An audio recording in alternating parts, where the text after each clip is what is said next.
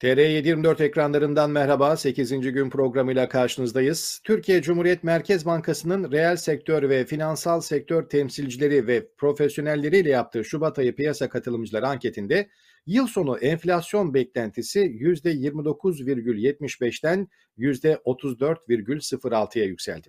Ankete göre 12 ay sonrası için tüfe beklentisi de %24,83. Piyasa katılımcılarının sene sonu dolar kuru tahmini Şubat döneminde 16,04'tü. Önceki ay bu 16,13 seviyesindeydi. Bu arada Merkez Bankası'nın Aralık ayına ilişkin ödemeler dengesi istatistiklerine göre cari dengede 3,84 milyar dolar açık verdi. 2021'in Aralık ayında yeni ekonomik modeli açıklayan Hazine ve Maliye Bakanı Nurettin Nebati hatırlayacaksınız. Bu işin sonunda cari fazla vereceğimiz açık. Beklentimiz bundan kaynaklanacak dövizdeki köpüğün gitmesine yönelik demiş ve enflasyonu da cari fazlayla çözeceklerini söylemişti. Ama cari açın geldiği rakamları görüyoruz. Bakan Nebati'nin hesabı yine tutmadı. Londra'ya para arama gitti. Birazdan bu konuyla ilgili detayları da paylaşacağız. Türkiye'de vatandaşın en önemli gündem maddelerinden biri fahiş elektrik faturaları. Birazdan bu konuyla ilgili de konuşacağız ama Genç Parti kurucu genel başkanı Cem Uzan'ın yüksek elektrik faturalarıyla ilgili sözlerini paylaşalım. Uzan bir programda benim tahminim dolar 2022 30'larda kapar 25 ile 30 TL arasında kapar iddiasının perde arkasında anlatırken elektrik faturaları ile ilgili ilginç rakamlar paylaştı. Enerji Bakanlığı'nın dağıtım firmalarına elektriği zararına sattığını rakamlarla ortaya koyan Uzan, hükümetin dağıtım firmalarının batağını vatandaşa yüklediğini iddia etti. Türkiye'nin tam gaz bir ekonomik çöküşe doğru gittiğini söyleyen Uzan'a göre Türkiye moratorium ilan edecek. Evet işte bütün bu gelişmelerin detaylarını şimdi Profesör Doktor Ercan Ekmekçioğlu ile konuşacağız. Hocam merhabalar. Merhabalar Mahmut Bey. İyi yayınlar diliyorum. Teşekkür ediyoruz. Bir haftanın ardından tekrar birlikteyiz ama Türkiye'de gündem ne yazık ki değişmiyor. Bir hafta geçmesine rağmen aynı konular konuşuluyor. Yine enflasyon vatandaşı artık isyan noktasına getiren yüksek enerji faturaları, elektrik faturaları ve zamlar var. Şöyle hemen hızlıca isterseniz gündeme bir bakalım. Ondan sonra da onun üzerine konuşmaya e, devam edelim. Aralık ayı enflasyon rakamlarıyla ilgili bir görsel var karşımızda. Bu sadece tabii Türkiye değil, dünyadan e, rakamları da görüyoruz. Bu enflasyon rakamlarında zirvede Türkiye'nin oturduğunu yine görebiliyoruz. 36,1 ile ilk sırayı kimseye kaptırmamış. Türkiye hemen arkasından Estonya, e, Litvanya, Polonya ve yine bazı e, Avrupa ülkeleriyle birlikte Meksika ve Şili'yi görüyoruz. Arkasından en çok e, belki Amerika ve e, bazı ülkelerden de bahsediliyor ama Amerika'nın %7 ile e, alt sıralarda olduğunu görüyoruz. Yine Avrupa ülkeleri ve Almanya'da 5.3 ile buralarda Euro ortalamasının da 5'te yine alt sıralarda olduğunu görüyoruz. En aşağıda da Japonya var. Japonya Aralık ayı enflasyonda 0.8'de e, bu listenin en altında kendine yer bulmuş. Evet dünyada yine birinciliği kimseye kaptırmamışız Aralık enflasyonunda. Motorin zammı yine çok konuşuldu. Sadece motorin değil benzin de tabii ki. Enerji, petrol, gaz, ikmal istasyonları işveren sendikası gece yarısından itibaren geçerli olmak üzere motorine 80 kuruş zam geldiğini duyurmuştu. Birkaç gün önceki tabii ki gelişme bu. Açıklamada akaryakıt ürünlerinde 0-8 Şubat itibariyle motorinde 80 kuruş pompa satış fiyatlarına yansıyacak şekilde artış oldu denildi. Yeni zamla birlikte motorinin litre fiyatı 16, 16 lira bandına da yaklaşmış oldu. Evet bu 80 kuruluşluk artışın ardından benzine de yine zam söz konusuydu. Bir tweette şunu gördük. 2020 yılı başında litresi 4.83 TL olan benzin bugün 14.46 TL oldu. Evet yine bir başka hesap. Tam bir sene önce 6.58 TL olan 1 litre mazot bugün aynı yerde 15.40 lira. Opet'ten iki farklı görüntü aktarılmış burada. Bir sene arayla e, yine mazot fiyatının nereye geldiğini görüyoruz. Enflasyonda 3 basamak gündemde diyor. Artık e, akaryakıt istasyonları da bu güncellemeye, ayak uydurmaya yetişmekte zorlandığını görüyoruz. Evet e, yine bir başka e, yakıtlarla alakalı dolar 18.50 iken bir depo 650 TL'ye doluyordu. Dolar 13.50 lira, bir depo 1100 liraya doluyor şu anda. Sadece tabii ki gündem e, mazot ve benzine gelen zamlar değil, elektrik e, faturalarının vatandaşın canını yaktığını söylemiştik. Esnaf da artık bu konuyla ilgili tepkisini e, camlara gelen elektrik faturasını vatandaşlarla paylaşarak e, en azından yansıtmak istiyor. Esnaf farklı bir protesto yöntem olarak bunu bulmuş. Mesela Şirin Evler'de bir lokanta bize gelen elektrik faturası 45 milyon 45 bin 786 lira diyor. E, o ayki elektrik faturasını paylaşmış. Yine Türkiye'nin birçok bölgesinde bu yapıldı. Elektrik zammına tepki olarak elektrik faturaları dükkanların camlarına asıldı. Bir başka mağazada gelen e, elektrik e, faturasının yine 31.400 lira olduğunu duyurmuş. Gerçekten işletmeler için çok çok büyük giderler bunlar, çok büyük rakamlar. E, bundan belediyeler de şikayetçiydi. Hatta e, İstanbul Belediyesi halk ekmekle ilgili fabrikalara gelen elektrik faturasını paylaştı ve tabii ki bu zamlarda e, daha doğrusu e, bu aşırı yükselen faturalarda zam olarak yansıyor. İşte İstanbul'daki halk ekmek büfelerinde cuma gününden itibaren e, ekmek 2 liradan satılacak. Yani bu elektriğe gelen zam bir şekilde vatandaşa böyle dönüyor. Bunlarla ilgili birkaç bilgi paylaşıp ondan sonra hemen hocam size söz vermek istiyorum. Ee, şöyle deniyor, elektrik fiyatları ile ilgili şöyle bir tespit görünüyor. Enerji Bakanlığı'nın verilerine göre Türkiye'de elektrik üretiminin ortalama %33'ü doğal gaz, %33'ü ithal kömürle yapılıyor. Geri kalansa HES, RES ve diğer. Doğalgazın TL cinsinden maliyeti bir yılda %177 artmış. Kömürün ise TL cinsinden maliyeti %408 artmış. Geri kalan kaynakların maliyeti ise iyimser tahminle hiç artmamış olsun. Yani %33'lük üretimin maliyeti %177, %33'ün %408 ve gerisi hiç artmamış diyelim. Bu koşullarda dahi elektrik üretiminin maliyeti %192 artmış oluyor. Yani santrallerden çıkış fiyatı %192 artıyor. Eğer ki kur Eylül'deki seviye olan 8.30'da kalsaydı maliyet artışı %94'te kalacaktı. Kurdaki sıçramayla hem zam oranı arttı hem de zam maliyet artışının altında. Öte yandan faiz indirimi ısrarıyla kur bu kadar artmasaydı hem bütçedeki yük bu kadar olmayacaktı hem de elektrik zammı daha düşük kalabilecekti. O zaman dünyadaki enerji krizi göreceğimiz zammın temel nedeni olabilecekti. Durumlar böyle. Evet hocam geçen hafta da biraz bahsetmiştik. Enerji krizi Avrupa'da ve belki birçok ülkede şu anda söz konusu.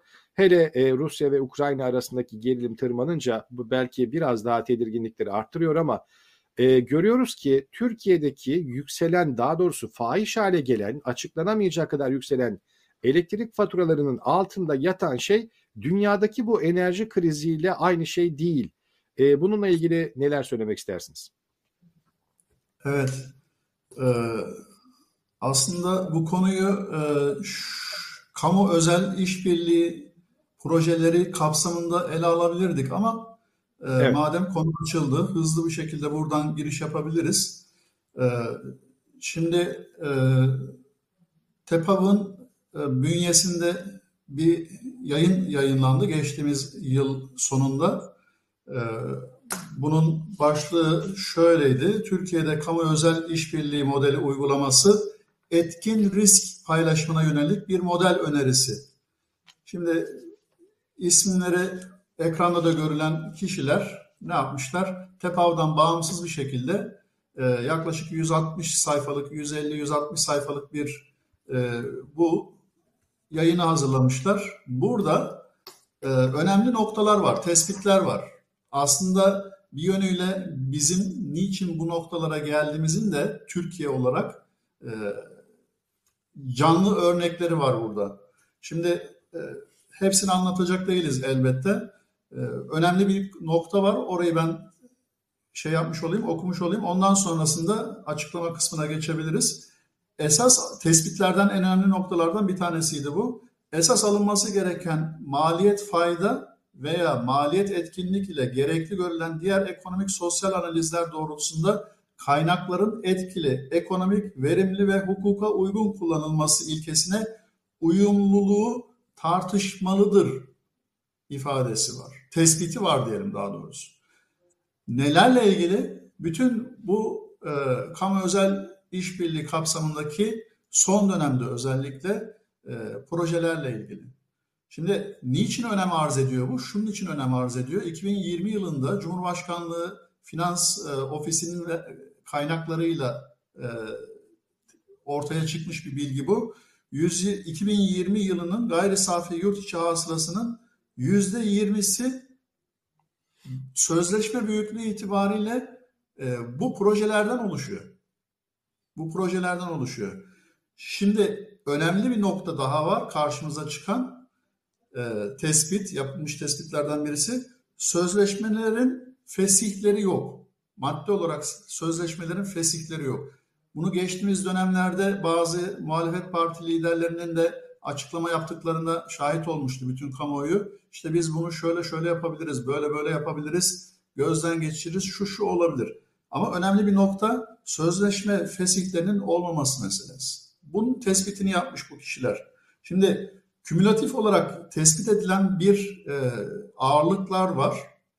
Şimdi kategorize edilmiş projeler havalimanı projeleri kapsamında kümülatif maliyet e, tabii bu dönemlerle ilgili 2021 ile 2045 yıllar arasındaki yaklaşık 24 yıllık bir süreci kapsayacak şey bu e, maliyetler, kümülatif maliyetler. Havalimanı projelerinin ağırlığı 7.3 milyar. Otoyol köprü projelerinin kümülatif ağırlıkları 32 milyar dolar. Şehir hastanelerinin buradaki yansıyan kısmı 78.2 milyar dolar. Akkuyu nükleer santralinin e, kümülatif ağırlığıysa getirdiği yük ise toplam 35.2 milyar dolar. Şimdi 2021 ile 2045 yılları arasındaki 24 yıllık dönemin raporu bu. Ve her yıl ödenmesi gereken bedeller bu. Kamu özel işbirliğinin e, Türk halkına maliyeti. Toplamına baktığımızda bu tutarın 2045 yılına kadar 152.7 milyar dolar olduğunu görüyoruz. E, bunu her yıla böldüğümüz takdirde yani 2045 yılına kadar her yıl ödemesi gereken tutara baktığımızda 6.34 36 milyar yaklaşık dolarlık cari kur üzerinden bir bedel çıkıyor karşımıza. Türk lirasına çevirdiğimizde yine e, 86 milyar Türk lirası bir tutar çıkıyor karşımıza. Şimdi bunu ben niçin söyledim? Şunun için söyledim. Özellikle e, Akkuyu nükleer santral meselesinde şimdi orada önemli bir nokta var. E, enerji fiyatlarıyla alakalı. Evet, e, Cumhurbaşkanı da hep çıkıp anlattı geçtiğimiz haftalarda hasta olmadan önce. Demişti ki nükleer santralin yanına bir nükleer santral daha geliyor. Ha, siz bunun yapabildiniz mi geçmişte? Şimdi nükleer santralin enerji üretimine, fiyatlarına, etkisine baktığımızda karşımızda korkunç bir rakam çıkıyor. Kilowatt saat cihetiyle garanti edilen tutar e, sentten, dolar sentten Türk lirasına çevirdiğimizde bugünkü kur karşılığıyla 2 lira 6 kuruşa denk geliyor. Kilowatt saati. Bakın bu üretim maliyeti daha. Dağıtımı falan yok. Halbuki e, aynı hükümet enerji maliyeti cihetiyle farklı e, ekonomik dönemler, saatler ayarlaması yaparak diyor ki akşam saat işte şu saatle sabah şu saat arasında kullanırsanız size birim maliyeti bunun işte 1.76, 1.80 olabilir diyor mesela. Ya şimdi bu tüketiciye yansıyan fiyat.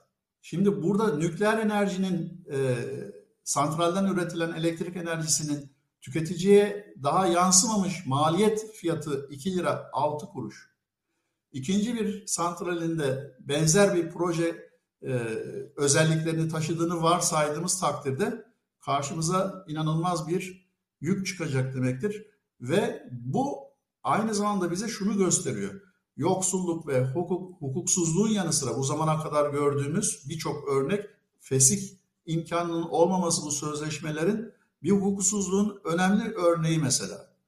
Hukuksuzlukların yanı sıra yoksulluğun da artık çok kalıcı bir hale getirildiğinin de e, önemli bir örneği bu diyebiliriz. Evet, maalesef böyle. Mahmut Bey. Evet. Hocam e, bütün bunlar tabii ki belki yetkililer, bilim adamları ya da bu konunun uzmanları tarafından tartışılması gereken konular. Yani nükleer santral olsun, HES'ler olsun, diğer konular olsun, çevreye ve diğer konularla ilgili belki riskleri de göz önüne alınarak ama bir programda Ahmet Hakan'ın programında e, belki birkaç kişi oturmuş bu konuyu tartışıyordu. O sırada bir gelişme oldu. Bunu paylaşalım. Yandaş gazeteci bir troll e, isim Turgay Güler halka aşağılayıcı bir öneride bulundu burada.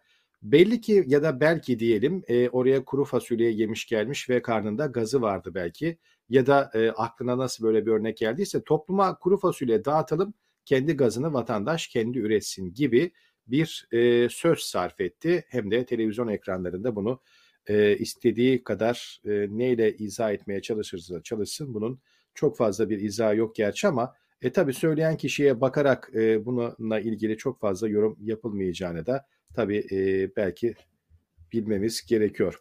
Şimdi e, tabi ekranlarda böyle şeyler gören vatandaş neler düşünüyor? Nasıl yaklaşıyor e, bunlara? Konya'daki esnafla bir röportaj var. E, o röportajı izleyelim ve ondan sonra yine konuşalım. Mazlum arttığı hiç problem değil mi ha? Mazlum istersen 15 bin olsun. Olsun yani. Hiçbir mazlum 15-20 olduğu belirlendirmez yani. Artışlar sizi etkilemedi mi? Yok. Etkilemez bizi. Hiç etkilemez. Yok. Etkilemez bizi. Dövizin artışı bizi e, etkiledim dersen etkilemedi. Sen ağlayanlara bakma. Bu Amerika'nın oyunlarına hiçbir şekilde gelmeyeceğiz. Bu Tayyip Baba her zaman için bizim başımız, babamız. Amerikan oyunları mı hepsi? Amerikan oyunları. Tutmuşlar tamam mı? E, 2023'ü göstermemek için elinden gelen her türlü bir şey yapıyorlar. Niye? Lozan Anlaşması'nı bir daha imzalattırıp tamam mı? Bundan sonra tamamıyla altınımız, bizim madenimiz, bizim petrolümüz bunların hepsi kapalı. Niye kapalı? 2023 Lozan Anlaşması'ndan dolayı. Doğru mu kardeşim? Ama bu Tayyip Erdoğan Allah nasip ederse 2023'ü alırsak bundan sonraki güzel günlerimiz olacak. Bu dolar molar bizim için hikaye. Bu Lozan Anlaşması'nın bitmesi ve de özgürleşmek istiyoruz. İyi oldu bizim için zamları. Gayet iyi oldu zamlar oldu. Fiyatlar yükseldi, piyasa düzeldi. İyi oldu zamların gelmesi. Yani herhangi bir sorun? Hiçbir sorun yok ama sorun yok. Gayet iyi. Gayet iyi. Evet, bunun üzerine bir şey söylemek gerçekten zor da Konyalı esnafın nasıl bunlardan etkilenmediği gerçekten araştırmaya değer bir konu. Ee, ve bir taraftan da ilginç olan röportaj yapılırken arka tarafta e, benzin istasyonunun tabelası anında değişiyor sürekli. Yeni rakamlar yerleştirilmeye çalışılıyor belli ki. Ya orada e, hiçbir bu gelen zamlardan etkilenmediğini söyleyen insanların dikkat çektiği konulardan bir tanesi de Türkiye'de son zamanlarda gencinden yaşlısına sokak röportajlarında sıkça rastladığımız bir konu. 2023'te Lozan Anlaşması'nın süresi bitecek. Türkiye'nin altındaki bütün madenleri çıkarma şansımız olacak. Dış güçlerin oyunları böylece bitince tabii Türkiye 2023'te büyük bir oyunu bozmuş ve artık rahat bir nefes hale gelmiş olacak. Ee, gerçekten vatandaş sokakta böyle düşününce ister istemez ortaya çıkan tablonun da neden böyle olduğunu görmek çok da zor olmasa gerek. Hocam bir şey söylemek ister misiniz?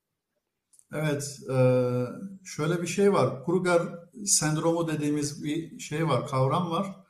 E, aklınız varsa daha çok akıl alırsınız diyor.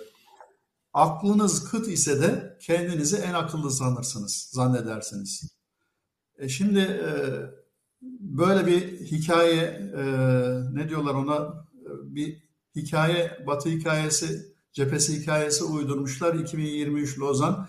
Ben çok merak ediyorum. 2023'ü geçtiğimiz takdirde birçok şeyin hala değişmediği ve çok daha kötü noktaya gittiğini gördüklerinde bu insanlar ne yapacaklar? Ne evet. yapacaklar? Ben çok merak ediyorum bunu. Az bir zaman kaldı, çok bir zaman da kalmadı ama e, e, sanki sudan çıkmış bir balığın dayanılmaz tahammülsüzlüğü gibi Türkiye Türkiye'nin her bir zamanının, her bir süresinin çok inanılmaz bir e, kıymeti var. Ne adına e, çok şeyin e, artık daha beter noktaya taşımaması adına. Bu açıdan her geçen haybeye geçen, e, boşa harcanan e, zamanın bir tahammülsüzlüğünü aklı başında olan herkes hissediyor, yaşıyor. E, aklı kıt olanlar da maalesef böylesine geniş e, şey yapabiliyorlar, davranış sergileyebiliyorlar. Ya bakın evet. e, İbn Haldun'un çok önemli şeyi var. Geçmişten tespitleri var. Diyor ki bir toplumun çöküş belirtileri için diyor başlıklar sıralamış. Bunların birkaç tanesini ben de not ettim buraya. Diyor ki en önemlileri e, üretimin zayıflamasıdır diyor. Var mı Türkiye'de? Evet, üretimin zayıflaması var. E, tüketim çılgınlığı var mı? Snobizm, iktisat karşılığı bunun, tabir karşılığı, özenti de diyebilirsiniz. E, var mı? Var.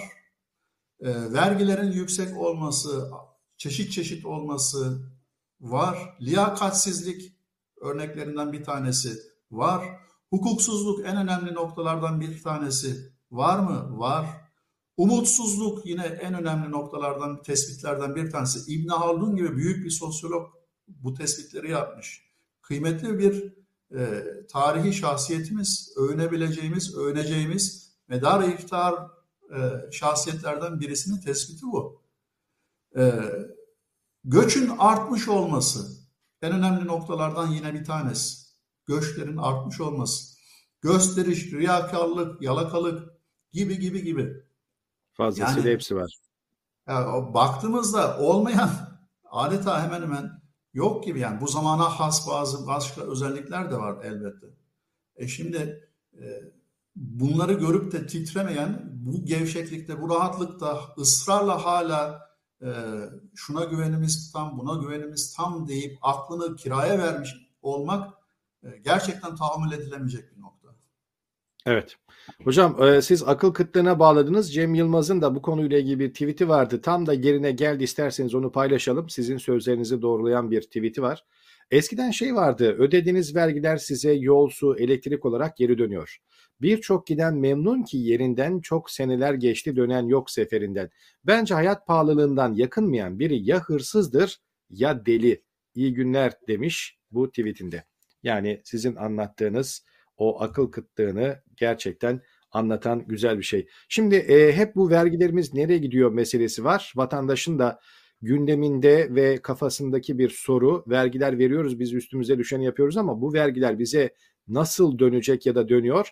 İşte bir vatandaş da demiş ki çocuğum uçak mühendisliği son sınıfta pandemide sokağa çıktı diye 4050 TL ceza kesildi ve benim oğlum bu soğuklarda kuryelik yaparak bu parayı toparladı. Şimdi vergi dairesine gidip borcunu ödeyecek. Sorum şu. Bu para nasıl ve kime harcanacak? İşte vatandaş tamam ben cezamı ödüyorum, vergimi ödüyorum da ödediğim bu para nereye gidecek? Bana tekrar dönecek mi diye soruyor.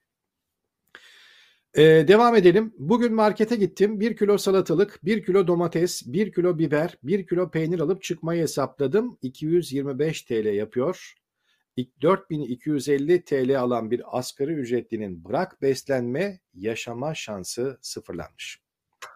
Profesör Doktor Güner Sönmez de Türkiye'deki zenginlik tanımıyla ilgili şöyle bir tweet paylaşmıştı. Evinde hırka giybeden oturan, meyve sebzeyi taneyle değil kiloyla alan, ışıkları kapatmadan televizyon seyreden, canı çektiğinde bir kafede oturup çay kahve içebilen zengindir artık. Zenginlik tanımı değişti. Evet, Türkiye'de artık bunları yapabilen insanların zengin sınıfına dahil olabileceğini söylüyor Profesör Doktor Güner Sönmez. Sokak röportajlarında sürekli insanların birbirle tartıştığını görüyoruz son dönemde. Benim karnım doyuyor, ben halimden memnunum diyenlere de karşıdaki de cevap veriyor. Senin sadece karnın doyuyor, ekmek de yesen karnın doyar ama sen beslenmiyorsun, ihtiyaçlarını hiçbirini gideremiyorsun. İnsan gibi yaşamak istiyoruz biz sadece diyor karşıdaki vatandaşlar da.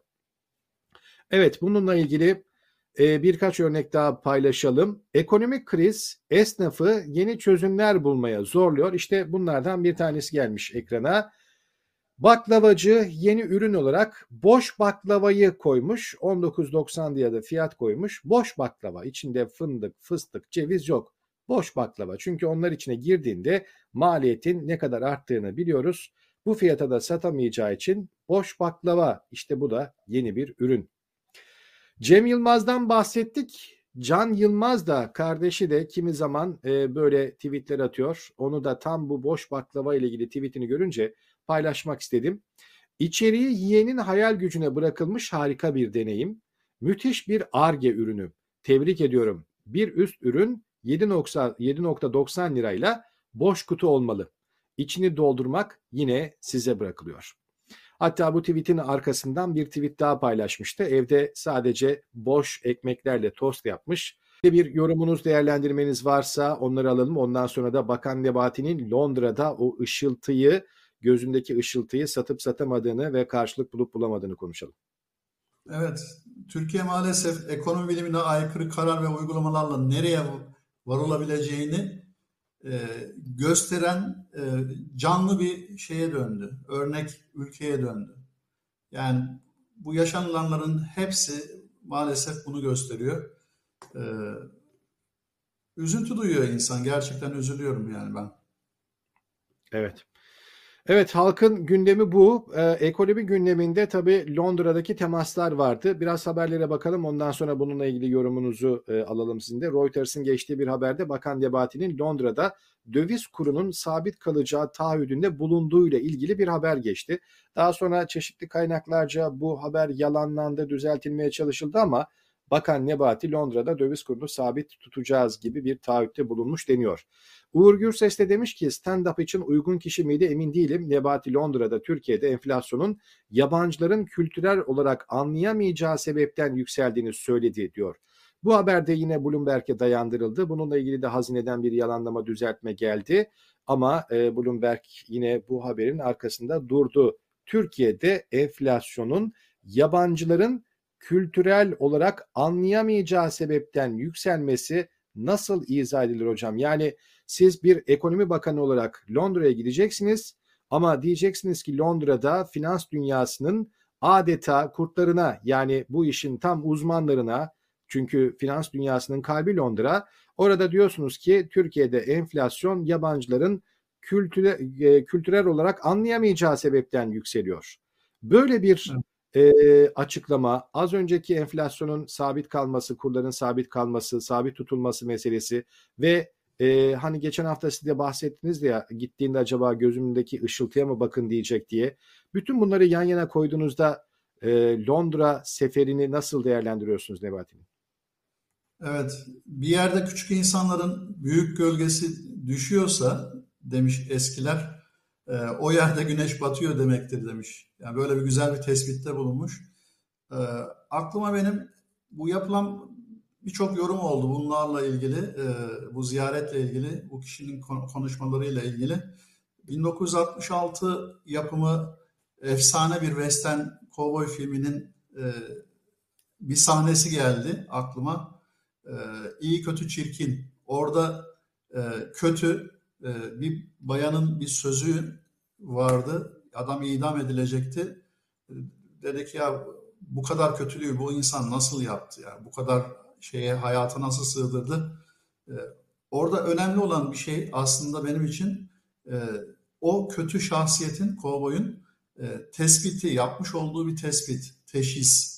Nedir o? Dedi ki hiç merak etmeyin. Olayların akışına bakıp da e, yanılmayın. Sadece onlardan ibaret olarak görmeyin. E, her bitti denilen bir şeyin mutlaka bir başka şeyi vardır. E, faktörü vardır, kurtarıcısı vardır veya etkeni vardır, etkisi vardır. Şimdi benzer şey aklıma geldi. Şimdi geçtiğimiz yıl itibariyle bakın bu belki e, kamuoyunda çok fazla bilinmedi, duyulmadı. E, Almanya özelinde benim piyasada yaşadığım, gördüğüm örneklerden birisiydi bu. E, bakan Nebati o zaman bakan yardımcısıydı. E, büyük bir ihtimal e, istifa eden eski bakanın yardımcısıydı. E, o dönemde e, Almanya piyasasında e, şöyle bir söz vardı. Yani buna illaki başka şahitler de vardır benim gibi. Israrla e, firmaların satın alınabilecek Alman firmaları aranıyordu. Yani ne yapmak istiyorsunuz? Ne, niye Alman firmasını satın almak istiyorsunuz? Önemli değil. İster Türk e, kökenli olsun, ister yüzde yüz Alman sermayeli olsun. Yani şimdi geldiğimiz dünya veya zaman şartları itibariyle baktığımızda böylesine bir e, şeyin, hareketin ne kadar garip karşılanabileceğini e, söylememde şey yok. Yani eksik bir taraf yok. E, nedir? Ne demek istiyorum? Şunu söylemek istiyorum. Bakın geçtiğimiz yıl önemli bir karar alındı. Bundan da bahsetmiştik. Nedir? paraların sermaye hareketlerinin e, önünün kesilmesi. Bununla ilgili bir programda bahsettiğimiz tutar Avrupa Birliği'nin kayıp tutarı trilyonlarca dolar veya euro demiştik. E, ne yaptık? 130 küsür ülke bu konuda anlaştı. Dediler ki tamam kurumlar vergisinde artık stabil bir oran belirleyelim. %15'te mutabakat sağlandı ve anlaşıldı, anlaşma imzalandı. Dolayısıyla kurumlar vergisinin yüksek olması artık bir dezavantajı olmayacak. Kaçışla alakalı, sermaye hareketliliğiyle alakalı. Benzer bir şey. Şimdi sonrasında yaşanan bir süreçti bu. Reel kurun işte düşük olması bir anlamda tam rekabet şeyini arttırmış olacak. E, Türk ihracatçısının fırsatını yükseltecek dendiği bir zamanda bu oluyordu. Ne yapıldı? Alman firmaları aranıyor. Söz konusu sektörler bile tanımlanmış. Şu sektör, şu sektör, şu sektör. Hepsi belli. Ve e, satın alınması beklenilen, amaçlanan firmaların yekününe baktığımızda, dolar karşılığına baktığımızda milyarlarca dolar diyeyim ben. Yani e, tam rakamı söylemeyeyim. Tam rakam da var bende malum. E, milyarlarca dolar. Peki Türkiye niçin böyle bir şey yapmaya kalktı? Ben gördüm, duydum. E, şahit olduğum şeylere karşılık bunu söylüyorum. E, niçin yapmaya kalktı? En büyük sıkıntısı nedir Türkiye'nin? Hepimizin bildiği, söylediğimiz, dile getirdiğimiz, tespitte bulunduğumuz e, belki de e, ticaret açığının en büyük kısmını oluşturan sebep e, genel itibariyle e, ara mallarının, e, sermaye mallarının Türkiye'de üretilmiyor olması veya eksikliği. Ha, bu şekilde neyi amaçlıyorlar? Belki e, gayri safi yurt içi hasıl olarak değil de gayri safi milli hasıl olarak ele alıp e, Almanya'da da olsa Türkiye namına yazmayı düşünüyorlardı belki ve bununla ilgili de ne yapacaklardı? Dış ticaret verilerini biraz daha böyle şey yapacaklardı. E şimdi hiçbir devlet, aklı başında devlet böyle bir şeye izin vermez. bunu belki fikir sahipleri ne yaptılar? Abdülhamid'in e, harekat ordusu İstanbul'a geldiğinde Yıldız Sarayı'nı işgal ettiğinde yaşanan bir e, şey vardı orada, gerçeklik vardı. Ondan ilham almış olabilirler diye düşündüm sonra. Nedir o? Avrupa'nın e, birçok büyük firmasının hisse senetlerinin Yıldız Sarayı'nda Abdülhamid'in e, belki bir yerde arşivlediği şey çıktı karşımıza, sonuç çıktı. İnsanlar bunun ne işe yaradığından habersizlerdi o zaman. Benzer bir şeyi düşündüler acaba diye düşündüm. E şimdi geldiğimiz noktada keşke e, Bakan Nebati Avrupa'da Avrupalılara iktisadi gelişimin tarihinin e, yaşandığı Avrupa'da hikaye anlatıncaya kadar belki İbn Haldun'dan bahsetseydi az önceki söylediğimiz tespitleri de yapan çok daha fazla inandırıcı olurdu. Çok daha fazla dinlenebilirdi, merak uyandırabilirdi. Mesela bir Yusuf Hasacık'tan bahsetmiş olsaydı e, belki çok daha fazla yani çok daha fazla tesiri olurdu, dikkate alınır, dinlenebilirdi. Türkiye'nin bugünkü en büyük sıkıntısı en büyük sıkıntısı güvensizlik. Güvensizlik. Yani şimdi siz oraya kadar gitmenize gerek yok. Her ülkenin her ülkenin ilgili elçiliklerinde ilgili masaları var. Oralardan aldığı bilgiler birinci derecede baktığı noktalar. Bunlar birinci referansları ülkelerin. Siz istediğiniz kadar gidin zahmet edin orada bir şeyler anlatmaya çalışın. İlk dikkate alacakları veri ülkeler için e, bu verilerdir. Yine geçtiğimiz hafta evet. ifade etmiştik, söylemiştik. CDS primleri dedik. CDS primleri veri kaynağıdır. Önemli veri kaynağıdır. E siz giri listeye düşmüşsünüz artık. E, bu noktadasınız ve bunun buradan çıkmayla alakalı en ufak bir söyleminiz yok. En ufak bir yol haritanız yok. E, neyin peşindesiniz? Hangi e, macera perest size para verebilir? Likiditesini akıtabilir? Yani böyle e, tuhaf şeyler, ilişkiler. E, şimdi evet. E, Peki, evet. Hocam Buyurun. çok ilginç bir şey olmaz mı? Yani şöyle bir şey de var. Şimdi bir heyet Londra'ya gidiyorsunuz. Finans dünyasıyla görüşeceksiniz. Ama yanınızda giderken Merkez Bankası Başkanı'nı götürmüyorsunuz ya da Merkez Bankası'ndan kimsenin davet edilmediği söyleniyor. Şenol Babuşçu buna dikkat çekmişti. Nurettin Nebati ile Kavcıoğulları Savaşı'nda yeni perde olarak verdi bunu. Londra toplantısında Merkez Bankası'ndan hiç kimseyi davet etmediler. Şimdi yani Londra'daki finans dünyası o zaman sizin hakkınızda ne düşünür? Yani yanınızda Merkez Bankası'ndan hiç kimsenin olmaması garip değil mi? Yani illaki bakın geçtiğimiz e, bu haftanın içerisinde bir şey daha oldu. Karşımıza çıkan önemli şeylerden birisi, e, olaylardan birisi Voice of America. Bununla ilgili hatta birkaç tane uluslararası ajansın e, lisanslanmasıyla alakalı girişim oldu. Bu girişime karşı Voice of America'nın e, temsilcisinin özel önemli bir söylemi oldu. Dedi ki Türkçe konuşan kitlesinin mevcut tüm yöntemleri kullanarak ücretsiz ve açık internete erişimini sürdürmesini sağlamak için her türlü çabayı gösterecektir dedi. Voice of America. Ha, şimdi bu böylesine önemli bir e, haber ajansıyla siz e, karşı karşıya geliyorsanız, zorluyorsanız ve onun da bu şekilde bir cevap vermesine sebebiyet veriyorsanız o iç kavgaların hiçbir önemi yok zaten. Yani bu çok önemli bir gösterge.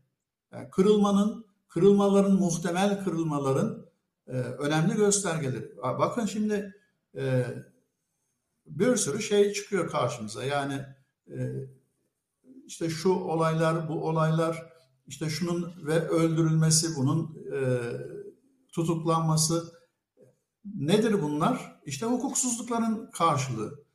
E, bugün Ankara'da, bakın bugün Ankara'da, bu bütün Türkiye'nin diğer şehirlerinde de olabilir, mümkündür.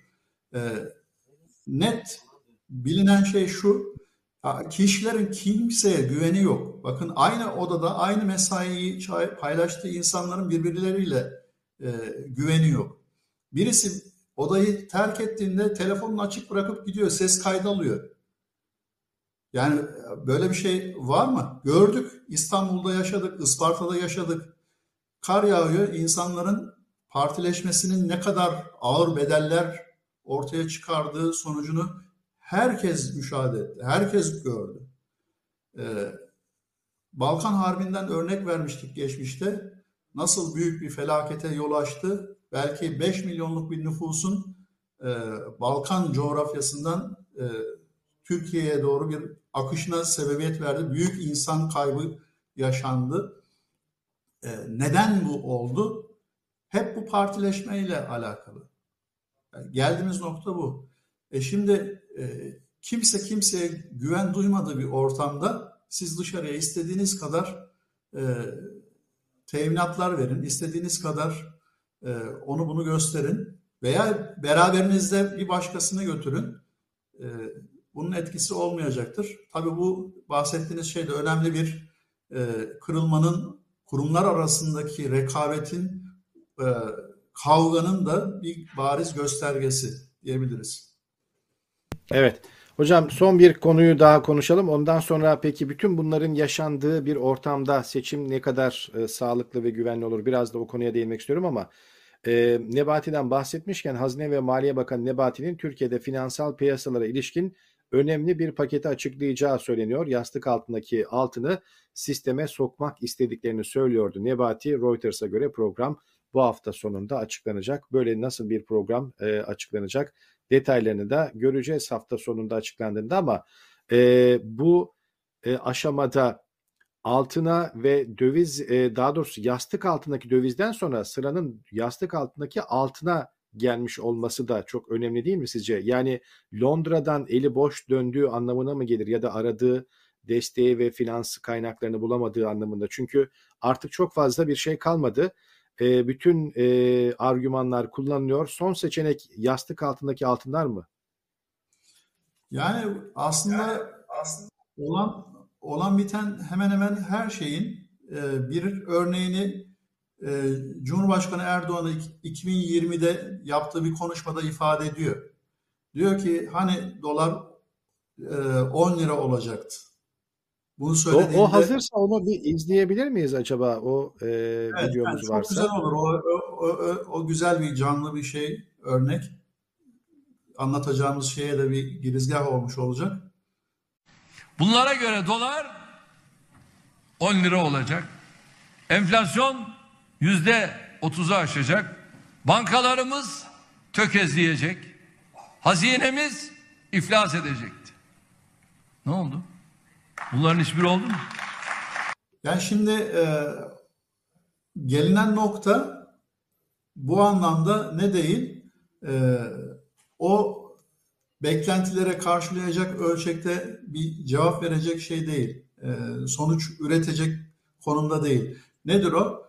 Hesaplanan miktar belki e, 5, 5500 tonluk bir altın e, yastık altında rezervin olduğu piyasadan çekilmiş e, tutardan bahsediliyor. E, böyle bir şeyin e, istedikleri kadar kampanya koysunlar, istedikleri kadar e, buna karşılık e, teşvikler versinler, aktarsınlar. Az önce de bahsettiğimiz tarzda e, güvensizlik artık had safhada, e, şüphe, kuşku had safhada insanların artık tutunabileceği belki elle tutulabilir, tutabilir tek varlıkları, tasarrufları bunlar kalmışken bunu da risk etmeyeceğini düşünüyorum. Ee, ya Evet. şöyle bir Peki- hatıram var. Bakın Doğu Avrupa'nın Buyurun. bir e, ülkesinde önemli bir partinin lideriyle Cumhurbaşkanlığı makamına gitmiştik. Ben de eşlik etmiştim. Hasbelkader eşlik ettim. Onunla beraber oldum. Ee, Cumhurbaşkanlığı makamındayız. Ee, o ara aralarında konuşuyorlarken bir ara e, Cumhurbaşkanı yardımcısı kalktı koltuğundan gitti e, odanın bir kenarındaki radyosunu sonuna kadar açtı. Oda yüksek tavanlı bir yerde. E, odanın içi inliyor artık. Radyo sesiyle inliyor. Bunlar da kafa kafaya verdiler, konuştular. Ve daha sonra konuşmaları bitti.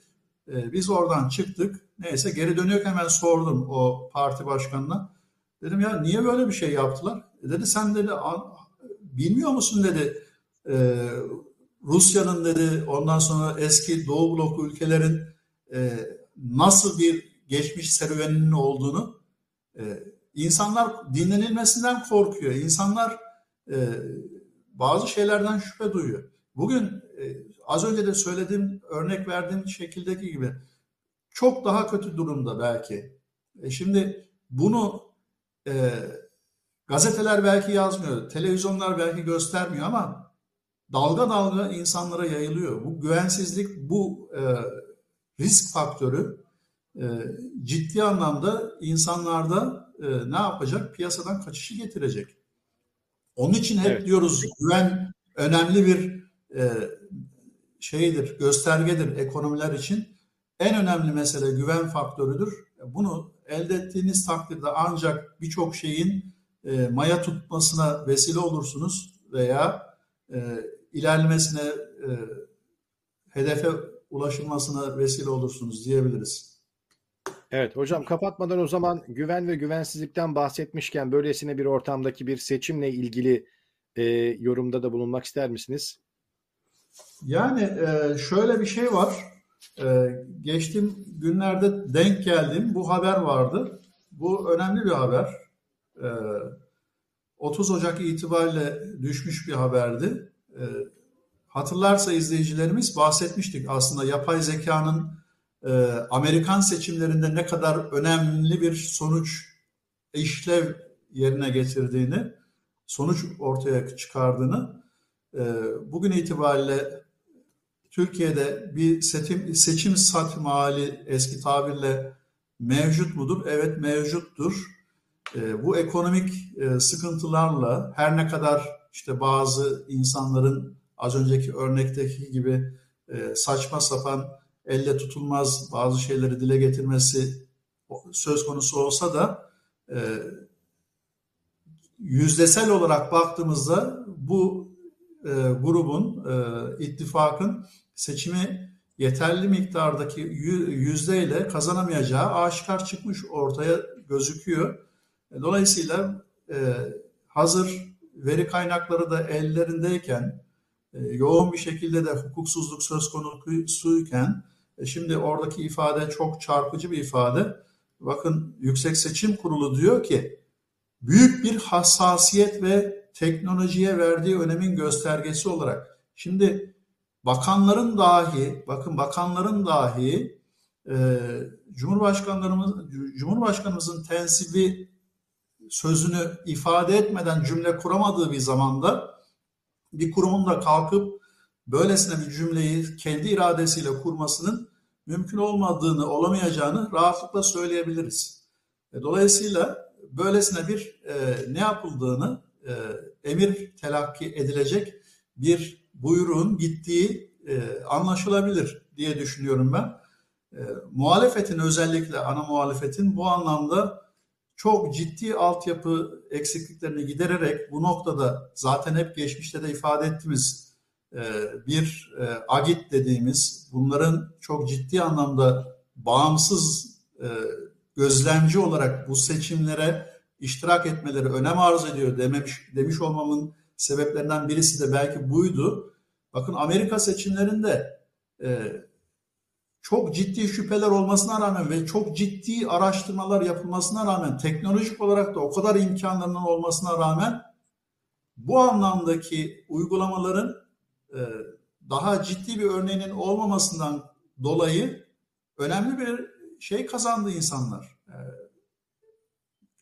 sonuç kazandılar Trump lehine.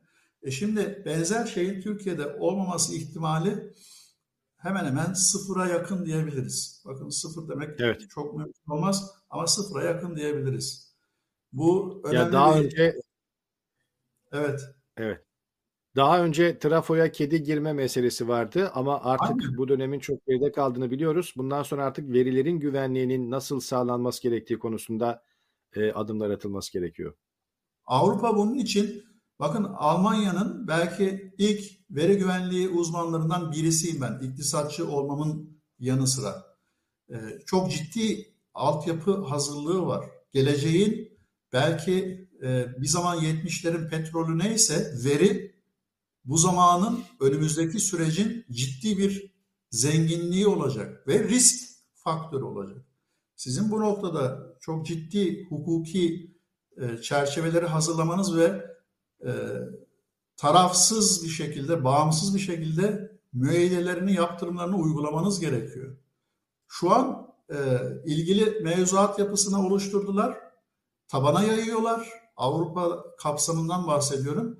E, bunun şu an bir üst tarafı artık kurullarının oluşturulmasına ve e, küresel anlamda da önemli bir odak noktası olmaya hazırlık evresini yaşıyor Avrupa. E, Dolayısıyla bu tecrübenin benzerini belki ana muhalefet olabilir, muhalefet olabilir veya ittifaklardan herhangi birisi olabilir.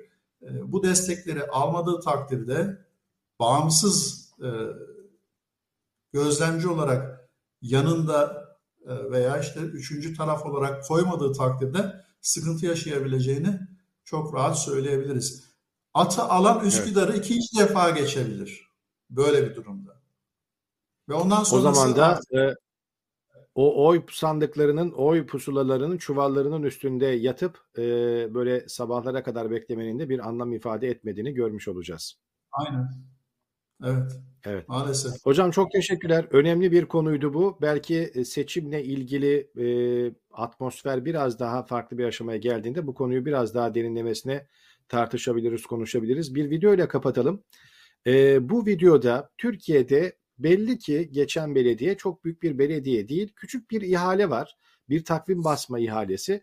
Bakın bu ihale nasıl işliyor Türkiye'de bir belediyeden örneğiyle yola çıkarak aslında bu örnek çok güzel bir örnek çünkü bir belediyede bile bir ihale süreci böyle işliyorsa o beşli çete dediğimiz çok çok büyük milyarların dolarların döndüğü ihalelerin nasıl işlediği konusunda da yorumu vatandaşa bırakalım.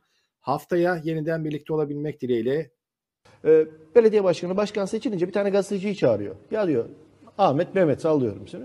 Gel diyor konuşalım. Bu gidiyor belediyeye. Diyor ki ya diyor bana diyor çok yardımın dokundu sana bir ihale verelim diyor. o da diyor ki abi ben ne anlarım müteahhit değilim. O diyor sen bir düşün taşın diyor ben ihale dosyasını yazdırayım. Sen dedi gir al onu diyor. Neyse ben diyor ki ta- şey gazeteciyim işte matbaam var takvim basayım diyor.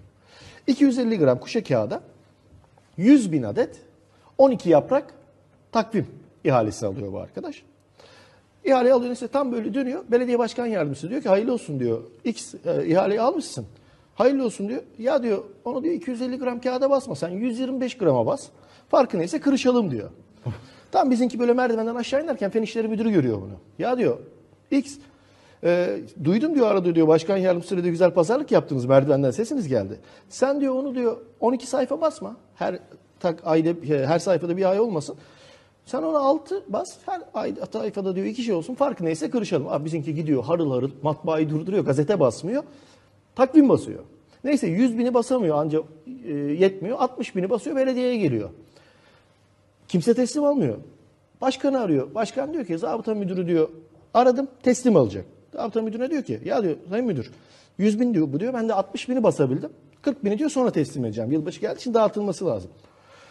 Bu da diyor ki ya diyor kardeşim benim diyor bunu dağıtacak adamım yok. Ben 60 bini 100 bin gibi teslim alayım. Farkı neyse kırışalım diyor. tamam mı? Buraya kadar her şey çok güzel. Üstünden biraz zaman geçiyor. Arıyorlar belediyeden. Acil gelmeniz lazım diyor muhasebeden. Bu diyor panikliyor tabii diyor. Ortaya çıktı. Diyorlar ki enflasyon farkı oluştu ihaleden. Bugüne para alacaksın şu formları doldurun diyor. İhalede öyle bir şey vardı. Enflasyon farkı parası. Neyse ben bunu katıldığım bir televizyon programında yine böyle belediye ismi vermeden anlattım. Beş tane belediyeden tekzip geldi. Olay bizim belediyemize geçmektedir. Adli süreç devam ettiği için bilmem ne bilmem ne diye. İşin daha ilginci bu beş belediyenin içerisinde o belediye yoktu. Yani olayın gerçekten benim bildiğim belediye yoktu. çok iyi. Yani ihale sürecini çok iyi anlatır bu durum.